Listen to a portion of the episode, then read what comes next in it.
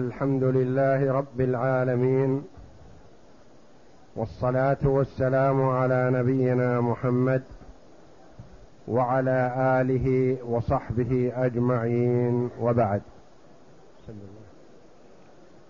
بسم الله الرحمن الرحيم.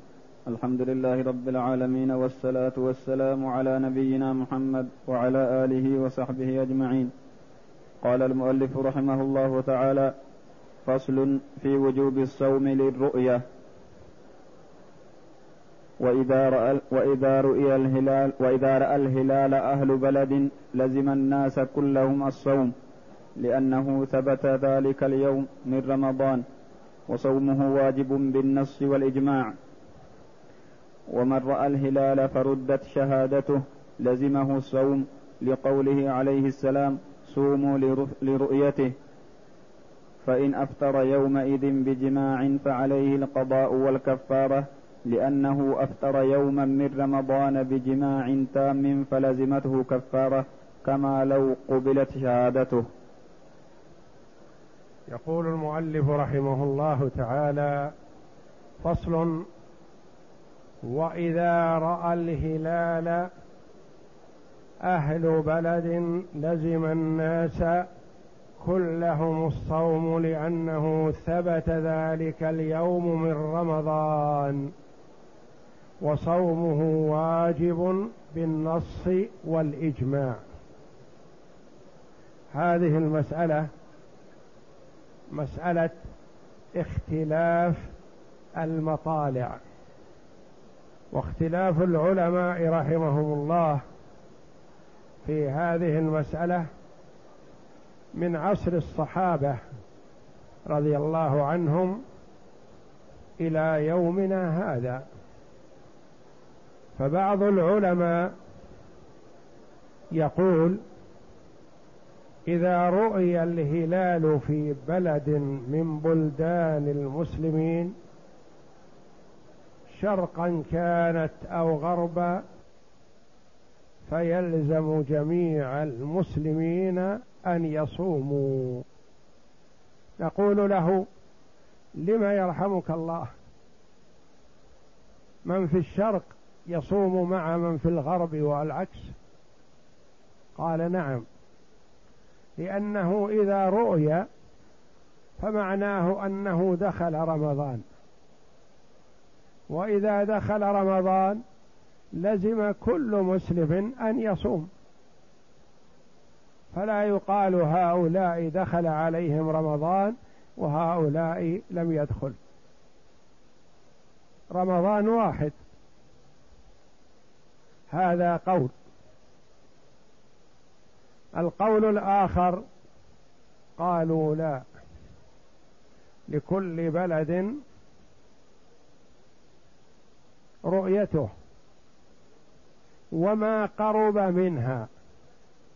فلا يقال لكل بلد صغيرة كانت أو كبيرة لا وإنما يقال لأهل الجهة إذا روي عندكم فصوموا جميعا. إذا روي في الغرب عنكم بعيد فلا يلزمكم لأنكم لم تروا الهلال. نقول لأصحاب هذا الرأي لما؟ أليس رمضان واحد؟ يقول بلى. رمضان واحد. لكن في عصر الصحابة رضي الله عنهم أهل المدينة ما أفطروا برؤية أهل الشام ولا صاموا. لتباعد ما بينهما فقد يراه جماعة ليلة الجمعة بينما لا يراه آخرون إلا ليلة السبت. فابن عباس رضي الله عنه لما علم عن رؤية أهل الشام وصيامهم وأهل المدينة لم يصوموا بعدهم إلا يوم قيل له إذا أكملت ثلاثين بحساب أهل الشام تفطر قال لا حتى نرى الهلال أو نكمل ثلاثين يوما فاختلاف العلماء رحمهم الله في هذه المسألة منذ عصر الصحابة رضي الله عنهم. فابن عباس رضي الله عنه خالف رؤية معاوية وأهل الشام. والمؤلف رحمه الله تعالى درج على أنه إذا رؤي في مكان لزم كل مسلم أن يصوم. والقول الآخر أن لكل بلد رؤيته. والقول الآخر أن أهل الجهة أهل الجهة يلزمهم أن يصوموا جميعا إذا رؤي عندهم. بخلاف ما بعد عنها فلا يلزم. وبعض العلماء حدد بألفين ومائتين وعشرين كيلو متر. إذا كان بينهما هذه أكثر من هذه المسافة فلا يلزم الآخرون الصيام برؤية غيرهم. وإذا كان بينهم هذه المسافة فيلزم أن يصوموا مع بعض. فمثلا إذا روي في جزيرة العرب مثلا لا يلزم أهل باكستان أو الهند أن يصوموا بهذه الرؤية. عندنا مسألة درج بعض الأخطار عليها وهي الصيام والإفطار بالحساب وبأقوال الحسابين وهذه لا يصح أن يعول عليها. حتى وإن كانت قريبة من الصواب أو الغالب أنها لا تخطئ لكن النبي صلى الله عليه وسلم علق صيامنا بالرؤية. فنصوم للرؤية ونفطر للرؤية. فإذا لم نرى لسبب من الأسباب كالغيم والقتر ونحو ذلك فقال فاقدروا له أو اكملوا العدة ثلاثين يوما. فنكمل والخلاف في هذه المسألة قد مضى قريبا. هل يصام ليلة الثلاثين من شعبان إذا كان على جهة مطلع القمر مطلع الهلال غيم أو قتر أو غبار أو نحو ذلك؟ فبعض العلماء يرى وجوب صيام ذلك اليوم احتياطا وبعضهم يرى المنع من صيام ذلك اليوم لأنه لا يجوز الصوم بالشك. وبعض العلماء أجاز ذلك ولم يوجبه ولم يمنعه. وسط بين الفريقين وهو اختيار جمع من العلماء ومنهم شيخ الإسلام ابن تيمية رحمه الله. جواز صيام هذا اليوم ولا يلزم ولا يمنع. إذا حال دون مطلع الهلال مانع. فهذه المسألة فيها الخلاف المعروف بين العلماء رحمهم الله في توحيد أو اختلاف المطالع. والصحيح والله أعلم أنه لا ينكر على من توقف عن الصيام لرؤية بلد بعيد عنهم. وبعض العلماء علق هذا باجتهاد الإمام والحاكم وعلماء البلاد. إذا رأوا أنه من المصلحة الأمر بالصيام لرؤية غيرهم فيطاعون في هذا. وإن رأوا أنه من المصلحة الا يأمروا بصيام ذلك اليوم الذي رؤي عند غيرهم من الأباعد فلهم ذلك. فالمسألة مسألة اجتهادية والمسائل الخلافية والحمد لله لا ينكر على من أخذ بهذا ولا من أخذ بهذا. والعلماء رحمهم الله منذ الصدر الأول من الصحابة فمن بعدهم يختلفون في بعض المسائل وكل يأخذ باجتهاده أو اجتهاد من يثق به من علمائه ولا ينكر على من خالف ذلك ولا ينكر بعضهم على بعض. ولا يمقت بعضهم بعضا وإنما يختلفون في بعض المسائل وهم متحابون متآلفون يدعو بعضهم لبعض ويتتلمذ بعضهم على بعض ويستفيد بعضهم من بعض. ولا ينبغي أن يكون الخلاف في مسألة من المسائل سبب لإثارة المشاكل بينهم والفتن أو التباغض أو التنافر أو مقت بعضهم بعضا لا يليق هذا بالمسلمين. فالصحابة رضي الله عنهم اختلفوا في بعض المسائل والأئمة الأربعة رحمة الله عليهم اختلفوا في بعض المسائل ولم يعب بعضهم على بعض وإنما العيب من سمع سنة رسول الله صلى الله عليه وسلم وتركها أو قدم عليها قول إمامه أو قول عالم من العلماء وإن كان ممن يؤخذ برأيه وقوله فلا يقدم قوله على سنة رسول الله صلى الله عليه وسلم وإنما يؤخذ برأيه وقوله إذا لم يخالف سنة رسول الله صلى الله عليه وسلم. فابن عباس رضي الله عنهما كما تقدم لنا قريبا قال في عهد بعض الصحابة مع التابعين يوشك أن تنزل عليكم حجارة من السماء. قيل له ولم يرحمك الله؟ قال أقول قال رسول الله صلى الله عليه وسلم وتقولون قال أبو بكر وعمر. أبو بكر وعمر هما أفضل الصحابة رضي الله عنهم أجمعين. ومع ذلك يقول ابن عباس يوشك أن تنزل عليكم حجارة من السماء.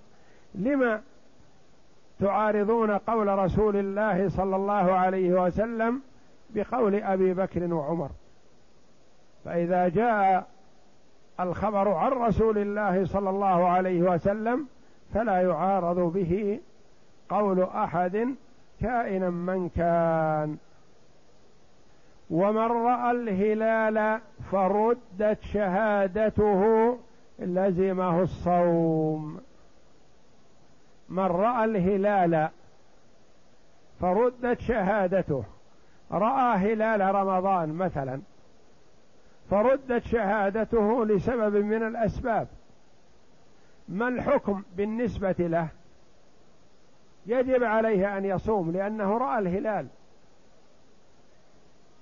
فهو رأى الهلال يلزم بالصيام بخلاف الفطر كما سيأتينا.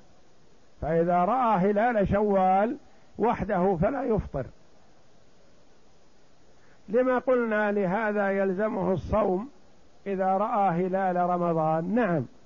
لقوله صلى الله عليه وسلم صوموا لرؤيته وهذا خطاب للمسلمين عموما. فهذا مسلم يشهد أن لا إله إلا الله وأن محمدا رسول الله ورأى الهلال بعينه فنقول له صم. أما نحن فإذا لم نثق بهذا الرجل فلا نصوم. إذا ردت شهادة هذا الرجل لسبب من الأسباب فلا نصوم نحن لأن ديننا وعبادتنا مبنية على اليقين وعلى الضبط. فإذا كان الرجل ثقة صمنا بقوله. وإذا كان الرجل غير ثقة أو مجهول الحال ما يلزم أن يكون فاسق أو فاجر لكن ما نعرفه. ما عندنا أحد يعرفه. يشهد بعدالته واستقامته فلا نصوم. فابن عمر رضي الله عنهما يقول تراءى الناس الهلال فأخبرت رسول الله صلى الله عليه وسلم أني رأيته. فصام رسول الله صلى الله عليه وسلم وأمر الناس بالصيام لأنه رآه ابن عمر. وابن عمر يعرفه النبي صلى الله عليه وسلم وقد أثنى عليه خيرا. عمر رضي الله عنه جاءه رجل يشهد عنده بشهادة. فقال له عمر رضي الله عنه لا أعرفك ولا يضيرك أني لا أعرفك. ما يضيرك؟ ليس نقص في حقك أني ما أعرفك لكن أحضر من يشهد بعدالتك. فإن أحضر قبل عمر شهادته رضي الله عنه وإن لم يحضر ردها. ولا يلزم أن يكون هذا الرجل مجروح. فقد يرى الهلال مثلا من لا نعرفه فلا نقبل شهادته لعدم المعرفة ولا يوجد من يزكيه لأنه غريب مثلا. فلا نصوم برؤيته لكن هو يلزمه أن يصوم لأنه رأى الهلال. لأن رأى الهلال فيلزمه أن يصوم. لقوله عليه السلام صوموا لرؤيته. الحديث يعني هذا جزء من الحديث. فإن أفطر يومئذ بجماع فعليه القضاء والكفارة. هذا الذي صام رأى الهلال. مثلا وردت شهادته قلنا له صم. صام أو ما صام مثلا. ما صام. جامع زوجته في النهار نقول يحرم عليك ذلك. وعليك القضاء وعليك الكفارة. لأن هذا اليوم في اعتقادك أنت لا في اعتقادنا نحن في اعتقادك أنت أنه من رمضان. فيلزمك أن تصوم وتمسك عن سائر المفطرات. والجماع مفطر ويحرم وفيه الكفارة. والكفارة هي عتق رقبة. فإن لم يجد فصيام شهرين متتابعين. فإن لم يستطع أطعم ستين مسكينا. لأنه أفطر يوما من رمضان بجماع تام فلزمته كفارة. كما لو قبلت شهادته. لو قبلت شهادته وأعلن الصيام فكل من جامع في هذا اليوم فعليه الكفارة وهو من ضمنهم. لكن إذا ردت شهادته وقد رأى هو فعليه الكفارة لأن الصيام ثابت واجب بالنسبة له. ولا يجوز الفطر إلا بشهادة عدلين لحديث عبد الرحمن بن زيد ولأنها شهادة على هلال لا يدخل بها في العبادة. فلم يقبل فيه الواحد كسائر الشهور. ولا يجوز الفطر إلا بشهادة عدلين. دخول رمضان يقبل فيه شهادة واحد لحديث ابن عمر. ترى الناس الهلال فأخبرت رسول الله صلى الله عليه وسلم أني رأيته فصام وأمر الناس بالصيام. ولو امرأة ثقة يصام برؤيتها. لكن الفطر لا يجوز أن نفطر إلا بشهادة رجلين ذوي عدل. لو رآه الذي رآه لو مثلا صمنا برؤية شخص ثقة عندنا فصمنا برؤيته ثم رأى الهلال في نهاية الشهر ليلة الثلاثين من رمضان فلا نفطر برؤيته. يقول ألم تصوموا برؤيتي؟ نقول بلى صمنا برؤيتك لأنك ثقة عندنا. لكن الآن لا نفطر برواية ثقة واحد. لابد يكون معك آخر. لأن ابتداء العبادة والدخول في العبادة يقبل فيه شهادة الثقة وإن كان واحد. لكن انتهاء العبادة نبنيها على الأحوط. الواحد ما يكفي. لابد من شهادة اثنين معروفين بالعدالة.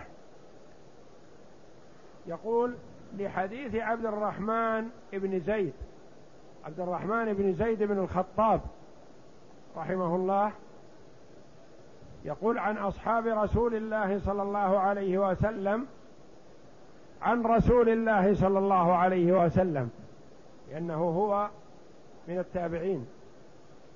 أنه قال صوموا لرؤيته وأفطروا لرؤيته. هذا واضح. وانسكوا يعني اذبحوا الأضحية وعيدوا عيد الإضحى فإن غم عليكم فأتموا ثلاثين. يتم الشهر سواء كان شهر شعبان يكمل ثلاثين أو شهر رمضان يكمل ثلاثين. ولا نفطر لتسع وعشرين بالشك. فإن شهد اثنان ذوى عدل فصوموا وأفطروا. يعني إذا شهد اثنان بالرؤية صمنا.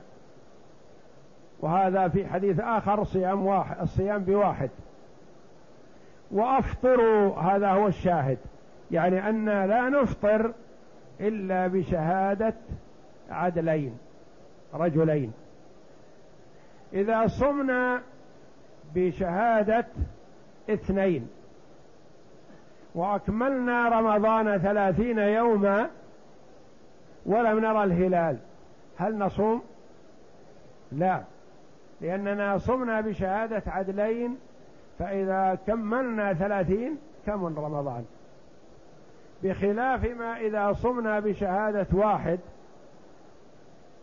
وأكملنا ثلاثين ولم نرى الهلال فلا نفطر حتى نراه أو نكمل ثلاثين برؤية لأكثر من واحد.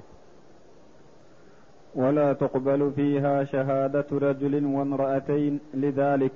يعني شهادة نهاية رمضان هلال شوال لا يقبل فيه شهادة رجل واحد. ولا يقبل فيه شهادة رجل وامرأتين.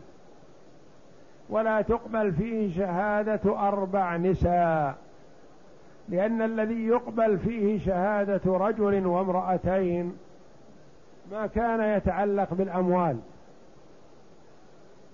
ويقبل فيه شهادة رجل ويمين المدعي. فقبول الشهادة متفاوتة. فيه يقبل شهادة امرأة. كعيوب النساء وما يحصل عند الولادة أن الجنين بعدما خرج استهل يعني صاح أو بكى ونحو ذلك. هذا يقبل فيه شهادة امرأة لأن الغالب أنه لا يطلع عليه إلا النساء ومثل عيوب النساء تحت الثياب يقبل فيها شهادة امرأة. وأشياء يقبل فيها شهادة الشاهد شاهد واحد ويمين المدعي وهي ما يتعلق بالأموال. أو شهادة رجل وامرأتين. وأمور لا يقبل فيها إلا شهادة رجلان رجلين.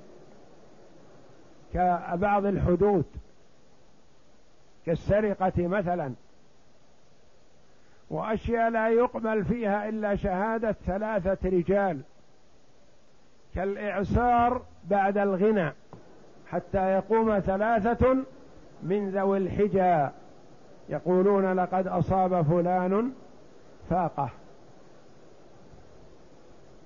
وأشياء لا يقبل يصح فيها لا يعتمد إلا على شهادة أربعة شهود كالزنا فشهود الزنا أربعة وكلهم رجال لا يقبل فيه النساء. وهكذا فالأحكام بحسب حالها متفاوتة بشريعة وما ورد عن النبي صلى الله عليه وسلم. ليس هذا على سبيل الاجتهاد وإنما ورد في كتاب الله جل وعلا أو في سنة رسوله صلى الله عليه وسلم.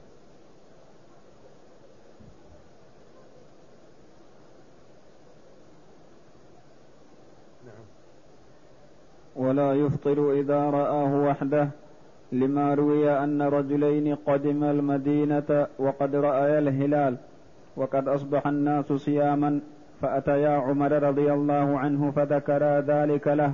فقال لأحدهما أصائم أنت؟ قال بل مفطر. قال ما حملك على هذا؟ قال لم أكن لأصوم وقد رأيت الهلال. وقال للآخر أصائم أنت؟ قال وقال الآخر أنا صائم. قال ما حملك على هذا؟ قال لم أكن لأفطر والناس صيام. فقال للذي أفطر لولا مكان هذا لأوجعت رأسك. رواه سعيد. ولأنه محكوم به من رمضان أشبه الذي قبله. ولا يفطر إذا رآه وحده. يعني إذا رأى هلال شوال رجل واحد مثلا. من المعلوم أنه لا تقبل شهادته حتى لو كان ثقة. ما يكفينا واحد في هلال شوال. لابد من اثنين. رآه وحده ولم يكن يراه معه أحد. ما حكمه هو؟ إذا رأى هلال رمضان وردت شهادته قلنا له صم لأنك رأيت. أما الآن فلا. لو أفطر منعناه. يقول رأيت نقول ما يجوز لك أن تفطر حتى يفطر الناس. لأنه ما يصح أن تعتمد أنت نفسك على شهادتك. لابد من شهادة اثنين وأنت واحد. بدليل الرجلين اللذين أتيا إلى عمر رضي الله عنهما. كانا خارج المدينة في الليل فرأيا الهلال معا فقدما على عمر رضي الله عنه المدينة في الصباح والناس صيام على أنه اليوم من رمضان اليوم الثلاثين من رمضان. فأخبر عمر رضي الله عنه بأنهما رأى الهلال. شهد عنده. فقال لأحدهما أصائم أنت؟ قال لا. قال ما حملك على هذا؟ ما حملك على الفطر؟ قال لم أكن لأصوم وقد رأيت الهلال بعيني. فالتفت إلى صاحبه. الذي رأى معه الهلال. فقال أصائم أنت؟ قال لا. قال نعم صائم. قال ما حملك على هذا؟ لم تصوم؟ فقال لم أكن لأفطر والناس صيام. أنا واحد من أفراد المسلمين. إذا أفطر المسلمون أفطرت أما أن أفطر قبلهم لا. فالتفت إلى الأول الثاني ما عنفه ولا لامه. التفت إلى الأول الذي أفطر. قال لولا مكان هذا منك يعني شهادة معك لأوجعت رأسك ضربا. لما تفطر؟ يعني فالمرء لا يفطر برؤيته وحده لكن يقول له صاحبك هذا منعنا رؤيته معك جعلني لا أضربك وإلا لو أفطرت برؤيتك وحدك لأوجعت رأسك ضربا. ففهم من هذا أن المرأة لا يفطر برؤية نفسه وحده ولا برؤية أي ثقة مدام واحد حتى يكونا اثنين. فإذا صام الناس بشهادة اثنين ثلاثين يوما فلم يروا الهلال أفطروا. لقول النبي صلى الله عليه وسلم فإن غم عليكم فصوموا ثلاثين ثم أفطروا حديث حسن. وإذا صام الناس بشهادة اثنين ثلاثين يوما. ما رأوا الهلال لكنهم صاموا بشهادة اثنين فيفطرون لأن, لأن رمضان لا يزيد عن ثلاثين. وقد صاموا بشهادة اثنين لكن لو صاموا بشهادة واحد لأنهم إنما صاموا احتياطا للصوم فيجب الصوم في آخره احتياطا. أما إذا صاموا من أجل الغيم أو صاموا من أجل رؤية واحد فأكملوا ثلاثين يوما فلا يفطرون لأنهم إن أفطروا فكأنهم أفطروا برؤية واحد أو أفطروا من أجل الحساب وهذا لا يسوق. بل الفطر يلزم أن يكون برؤية اثنين. وإن ساموا بشهادة واحد فلم يروا الهلال ففيه وجهان. أحدهما لا يفطرون لقوله صلى الله عليه وسلم وإن شهد اثنان فصوموا وأفطروا ولأنه فطر يستند إلى شهادة واحد فلم يجز كما لو شهد بهلال شوال. والثاني يفطرون لأن الصوم ثبت فوجب الفطر باستكمال العدة تبعا وقد ثبت تبعا ما لا يثبت أصلا بدليل أن النسب لا يثبت بشهادة النساء أصلا ويثبت بها الولادة. ثم يثبت النسب للفراش على وجه التبع للولادة. انتبه لهذه. وإن صاموا بشهادة واحد فلم يروا الهلال. صمنا برؤية شخص واحد. فأكملنا ثلاثين يوما. هل نفطر؟ ما رأينا الهلال. إن أفطرنا فكأننا أفطرنا بشهادة واحد. لأن صيامنا بشهادة واحد فأكملنا ثلاثين فأفطرنا بشهادته. قال المقدم والذي درج عليه المؤلف أننا لا نفطر. حتى نرى الهلال ولو صمنا واحد وثلاثين يوم. الوجه الآخر الثاني قال يفطرون. يقول لهم لما نفطر يرحمك الله ونحن لم نصم إلا برؤية واحد. فكأننا أفطرنا برؤية واحد. قال لا ليس هكذا. عندي أنا. ليس هكذا. نحن صمنا برؤية واحد هذا لا إشكال فيه. ونحن متفقون. الأقوال كلها على أنه جائز يصام.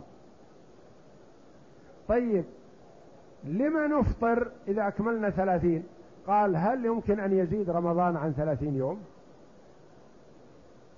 نقول لا ما يزيد عن ثلاثين يوم أبدا. قال إذن نفطر لأن كملنا ثلاثين يوم. نقول له إذا أفطرنا فكأننا أفطرنا بشهادة واحد قال لا. ومن المعلوم أن الفطر لا يثبت بشهادة واحد. قال لا ما يلزم هذا. لأن هناك أمور تثبت تبعا وتقبل لكن لا تثبت استقلالا. ولا عندي لكم أمثلة في الشريعة من هذا النوع.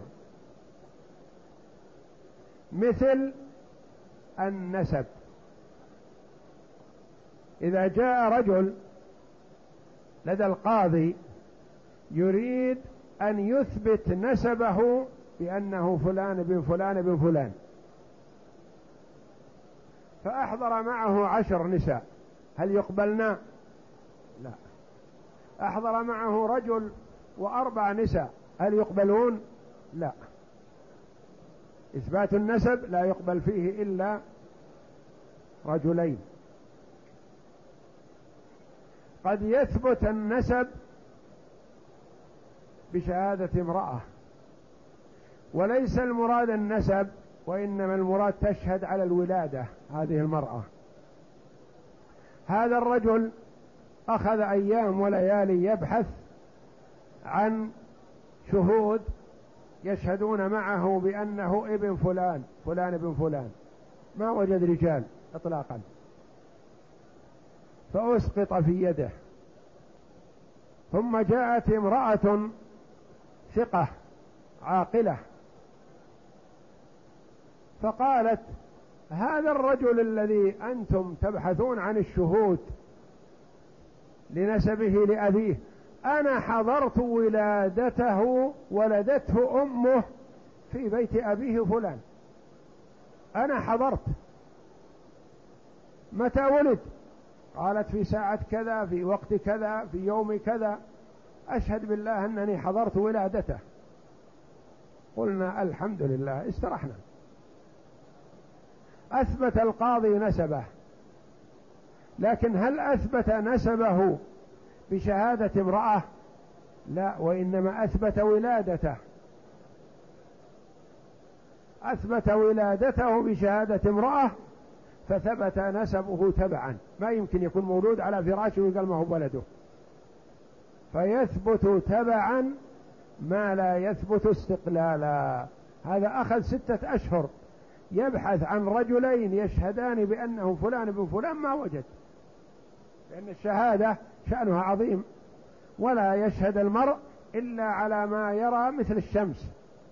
على مثل هذا فاشهد أو دع وأشار إلى الشمس. فكل من عرفه وقال ما أستطيع أشهد. أنا عندي يعني يترجح عندي أنه ولد فلان لكن ما أستطيع أشهد الشهادة شأنها عظيم. فجاءت امرأة فأخبرت بخبر لزم منه ثبوت نسبه. وهذا معنى قول المؤلف رحمه الله في الوجه الآخر أنه يثبت تبعا ما لا يثبت استقلالا. يثبت تبعا ما لا يثبت استقلالا. ولهذا أمثلة. نعم. فصل في في من لم يمكنه الرؤية.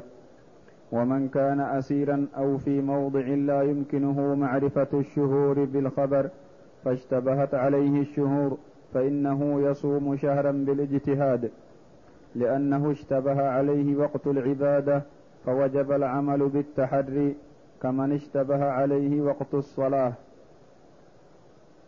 فإن لم ينكشف الحال فصومه صحيح لأنه أدى فرضه باجتهاده أشبه المصلي يوم الغيم. وإن انكشف الحال فبان أنه وافق الشهر أجزأه لأنه أصاب في اجتهاده. وإن وافق بعده أجزأه لأنه وقع قضاء لما وجب عليه فصح. كما لو علم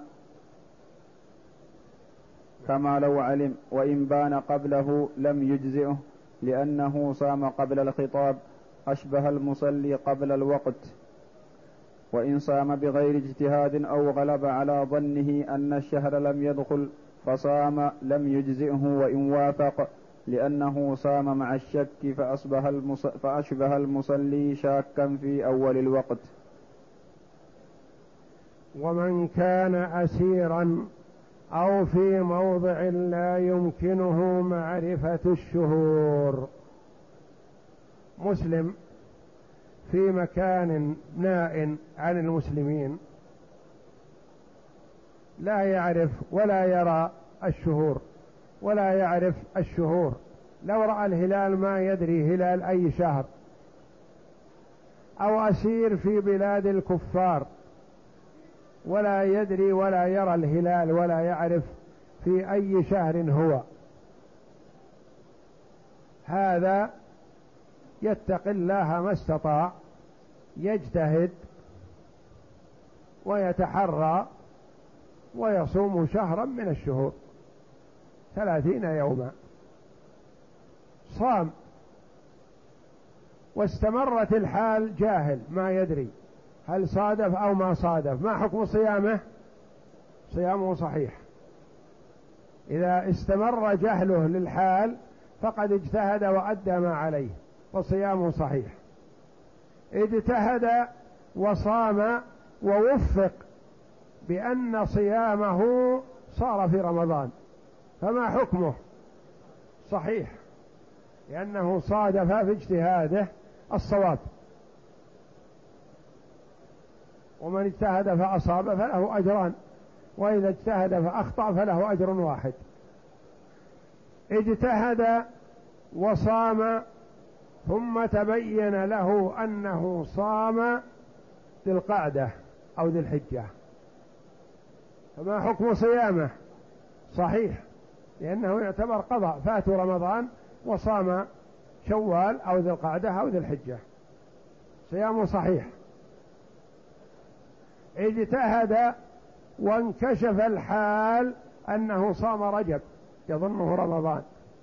فما الحكم؟ فلا يصح في هذه الحال. يعني أحوال. اجتهد جهل الحال واجتهد واستمر على جهله. هذا صومه صحيح. تبين أن صومه في رمضان هذا صوم صحيح. تبين أن صومه في شوال أو ذي القعدة أو ذي الحجة فصومه صحيح. تبين أن صومه في رجب أو في شعبان أو في جمادى الأولى أو الثانية صومه غير صحيح. لأنه لا يجوز أن يتقدم الشهر. لكن إذا صادف الشهر فالحمد لله هذا هو الواجب. صار بعد الشهر يكون قضاء. صار قبل الشهر ما يصح. ما يصح أن يقول الرجل مثلا أنا في رمضان أريد سفر فأنا بصوم عن رمضان شعبان أو بصوم رجب لأجل رمضان أكون مفطر. أو أحس مثلا ببدء مرض قد يمنعني من الصيام في رمضان فأنا أريد أن أتعجل أصوم رجب عن رمضان. أقول لا يصح. التعجيل لا يصح لكن التأخير يصح. فإذا صام بغير اجتهاد ما صح لأنه ما اتقى الله حسب استطاعته. ما اجتهد. تخير شهر مثلا براد أو نحو ذلك وقال أريد أن أصوم هذا الشهر. نقول لا يا أخي ما يصح هذا. حتى لو صادف رمضان فلا يصح لأنه ما اجتهد. نعم. فصل في وقت الصوم ووقت الصوم من طلوع الفجر الثاني إلى غروب الشمس لقول الله تعالى وكلوا واشربوا حتى يتبين لكم الخيط الأبيض من الخيط الأسود من الفجر ثم أتموا الصيام إلى الليل.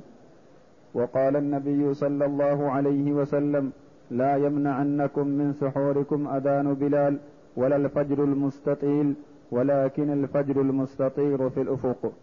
حديث حسن. وعن عمر رضي الله عنه أن النبي صلى الله عليه وسلم قال إذا أقبل الليل منها هنا وأدبر النهار منها هنا وغربت الشمس أفطر الصائم. متفق عليه. ويجوز الأكل والشرب إلى الفجر للآية والخبر وإن فصل ووقت الصوم من طلوع الفجر الثاني إلى غروب الشمس. وقت الصيام محدد بأشياء محسوسة والحمد لله. واضحة يعرفها الناس كلهم. من طلوع الفجر إلى غروب الشمس. إذا طلع الفجر امتنع إذا أردت الصيام. إذا غربت الشمس فأفطر. ولو لم تفطر فأنت في حكم المفطر. ما الذي يترتب على هذا؟ لو أن رجلا أكل في أثناء الليل ثم نام ونوى الصيام. ثم استيقظ. وظن أن الفجر طالع. كأنه يرى سفر. يظنه هذا السفر سفر الفجر. فما استطاع أن يصبر وأسرع وشرب. وهو يعتقد أنه شرب بعد طلوع الفجر. لكنه يعلل نفسه بأنه عطشان ولا يستطيع أن يتحمل. ثم تبين بعد ذلك أن شربه قبل طلوع الفجر فما حكم صيامه؟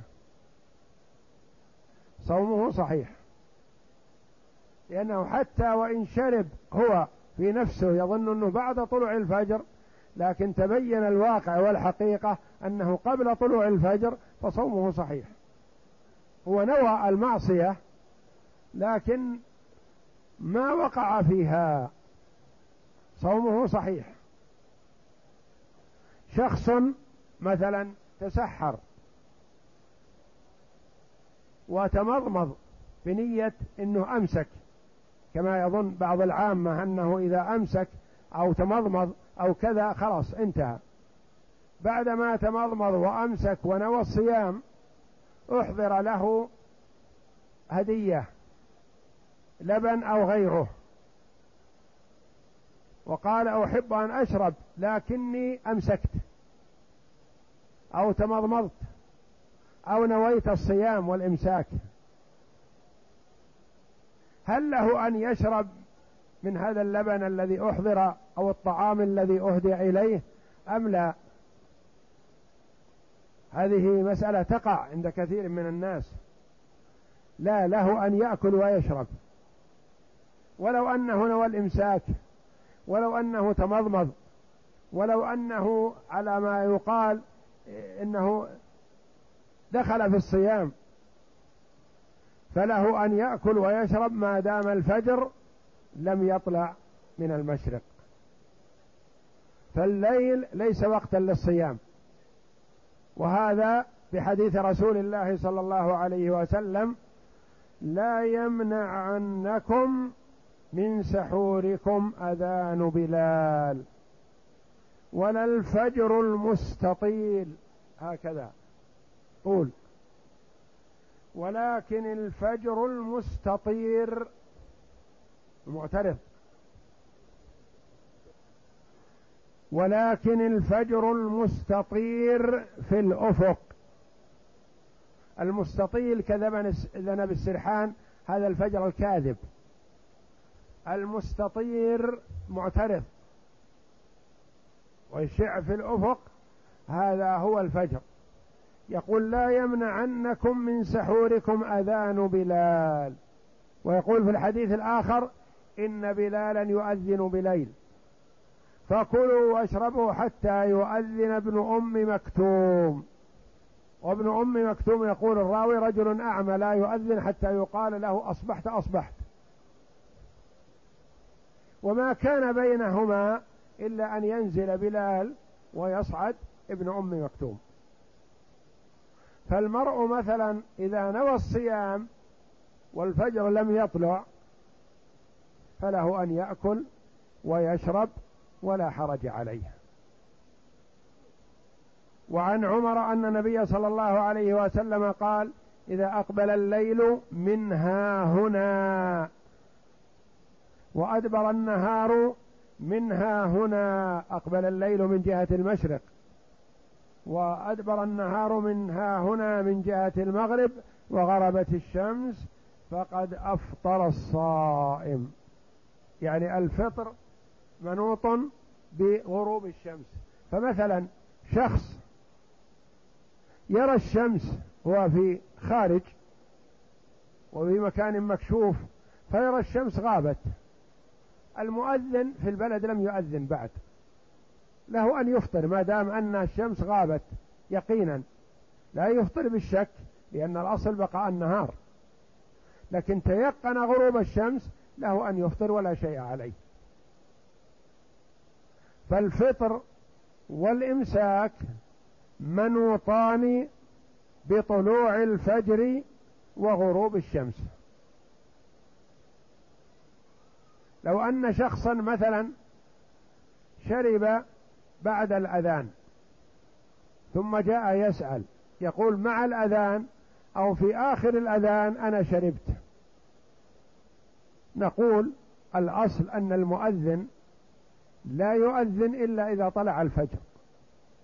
فإذا كنت شربت بعد الأذان وقد طلع الفجر فعليك قضاء ذلك اليوم.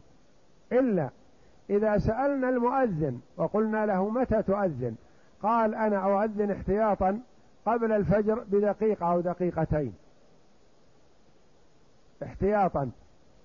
من أجل تنبيه الناس. نقول له لذاك الآخر صومك صحيح. ما دام أنك شربت مع الأذان والمؤذن يؤذن يقول قبل الفجر بدقيقة احتياطا فصومك فصومك صحيح وشربك وقع قبل طلوع الفجر. فالصيام والفطر بطلوع الفجر. وعلى المسلم أن يحتاط. إلا إذا كان يرى بعينه فلا إشكال فلا فلا حرج عليه. لا يقول إن المؤذنين كلهم يؤذنون قبل الفجر فأنا آكل وأشرب حتى ينتهي المؤذن. ربما أن هذا المؤذن لا يؤذن حتى يرى الفجر. فإذا أذن المؤذن لطلوع الفجر فلا يسوغ لمن أراد الصيام أن يأكل أو يشرب. وإن جامع قبل الفجر ثم أصبح جنبا صح صومه لأن الله تعالى لما أذن في المباشرة إلى الفجر ثم أمر بالصوم دل على أنه يصوم جنبا. وقد روت عائشة وأم سلمة رضي الله عنهما أن النبي صلى الله عليه وسلم كان يصبح جنبا من جماع غير احتلام ثم يغتسل ويصوم. متفق عليه.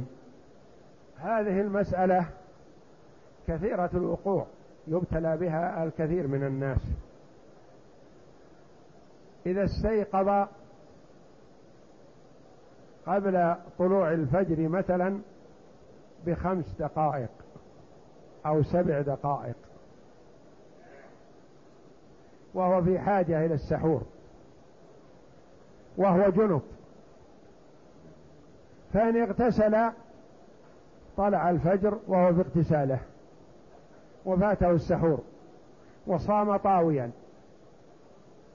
وإن أكل وشرب وتسحر في خمس دقائق هذه طلع الفجر عليه وهو جنب.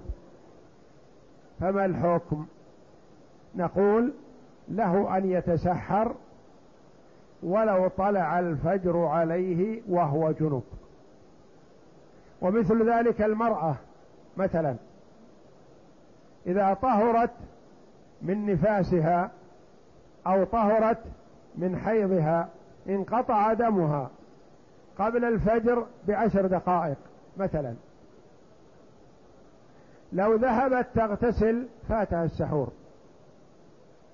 ولو تسحرت طلع الفجر عليها وهي لم تغتسل من نفاسها أو لم تغتسل من حيضها. فنقول لهم كلهم أن يتسحروا.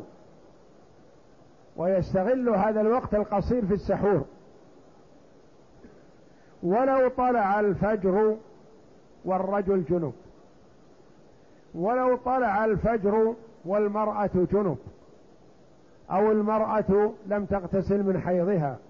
أو المرأة لم تغتسل من نفاسها فلا حرج. لما روت عائشة رضي الله عنها. وأم سلمة رضي الله عنها. أمهات المؤمنين يروين لنا حال النبي صلى الله عليه وسلم في بيته. أن النبي صلى الله عليه وسلم كان يصبح جنبا من جماع غير احتلام ثم يغتسل ويصوم متفق عليه في الصحيحين. ترويان رضي الله عنهما أن النبي صلى الله عليه وسلم أحيانا يطلع عليه الفجر وهو لم يغتسل. من جنابة لا من احتلام لأن الاحتلام لو حصل للإنسان لو الظهر. احتلم ظهرا مثلا ما أثر على صيامه. لكن هذا هذه الجنابة جنابة من جماع من أهله. ثم يصبح صائما. فنقول لمن ضاق عليه الوقت تسحر. فإذا طلع الفجر وامتنعت من الأكل والشرب فقم لاغتسالك. وكذلك المرأة. فيبدأ بالسحور إذا ضاق الوقت ويتسحر لأن وقته يفوت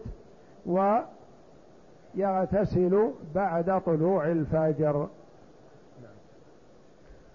وإن أصبح وفي فيه طعام أو شراب فلفظه لم يفسد صومه.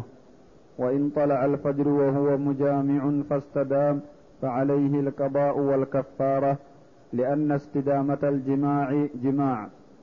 وإن نزع فكذلك في اختيار ابن حامد والقاضي لأن النزع جماع كالإيلاج. وقال أبو حفص لا قضاء عليه ولا كفارة لأنه تارك, تارك للجماع وما علق على فعل شيء لا يتعلق على تركه. وإن أكل وإن أصبح وفي فيه طعام أو شراب فلفظه لم يفسد صومه. مسلم يتسحر. وفي فمه الطعام فإذا به يرى الفجر. ما يجوز له أن يبلع هذا الطعام الذي في فيه وإنما يلفظه وصومه صحيح. لأن كون الطعام في فيه بعد طلوع الفجر ما يؤثر عليه وإنما الذي يؤثر عليه بلع هذا الطعام. فما دام لم يبلعه فصيامه صحيح.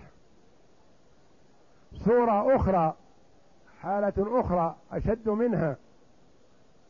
رجل يجامع زوجته قبل طلوع الفجر ثم طلع الفجر واستمر بعد طلوع الفجر.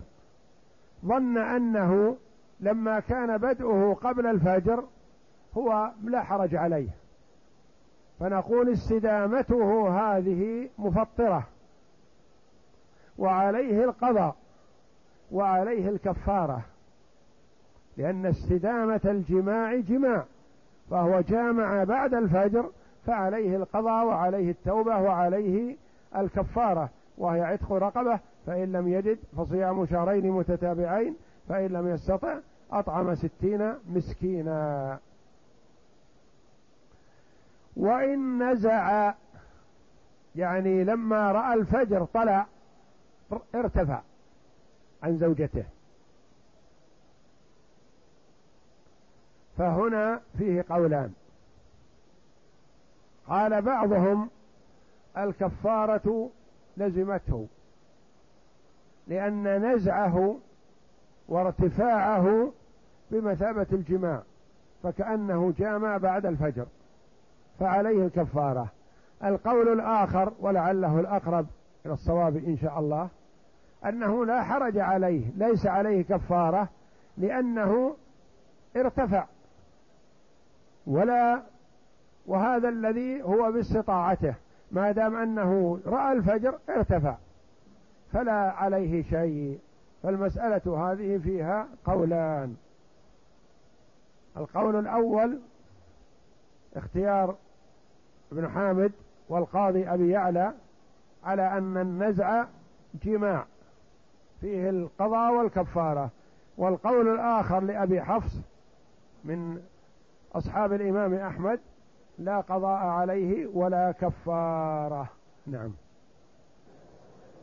وإن أكل شاكا في طلوع الفجر صح صومه لأن الأصل بقاء الليل.